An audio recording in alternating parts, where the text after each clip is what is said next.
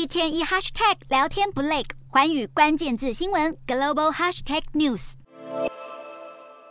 美国媒体观察认为，拜登总统在美东时间七号晚间发表国情咨文演说时，首要议题将是提高举债上限。估计拜登会继续坚守立场，不会和共和党掌控的众议院协商，以缩减开支换取调高举债上限。其次，针对经济衰退，拜登可能会用大量篇幅说明美国经济依然强劲。像美国一月份非农就业新增近五十二万人，失业率同步降到百分之三点四，创下五十多年来新低。不排除拜登会再援引相关数据佐证美国经济持续稳中向上。另外，田纳西州上个月发生非裔民众被警方殴打致死事件，又再一次掀起呼吁警戒改革的声浪。拜登可能会在演说中聚焦枪支暴力，毕竟这是美国多数民众会支持改变现状的议题。外交上，即将届满周年的乌俄战争，拜登可能会多有琢磨，说明美国在武器、资金上必须援助的理由。预期拜登将从战事延伸讲到国家安全，提到情报机构都将中国、俄罗斯视为头号威胁，同时解释商务部管制对中国出口先进晶片设备，以及联手日本、荷兰一起行动的重要性。再来是司法部在拜登家中和智库办公室搜出机密文件的密件门争议。外界已经拿他跟前总统川普比较，要观察拜登是否会在幕僚劝说之下，在国情咨文演说中直球对决。一般预期，拜登会在这场国情咨文后正式宣布拼连任。而在此之前，民主党全国委员会已经批准更动二零二四年初选时程，决定在南卡罗来纳州举行第一场初选，投票日期定在明年二月三号。接着是内华达州和新罕布什尔州，同样在二月六号投票。再来是乔治亚跟密西根州。值得注意的是，第一场初选地点南卡罗来纳州拥有众多非裔人口，换句话说，将使非裔美国人在选择民主党总统候选人时拥有更大的影响力。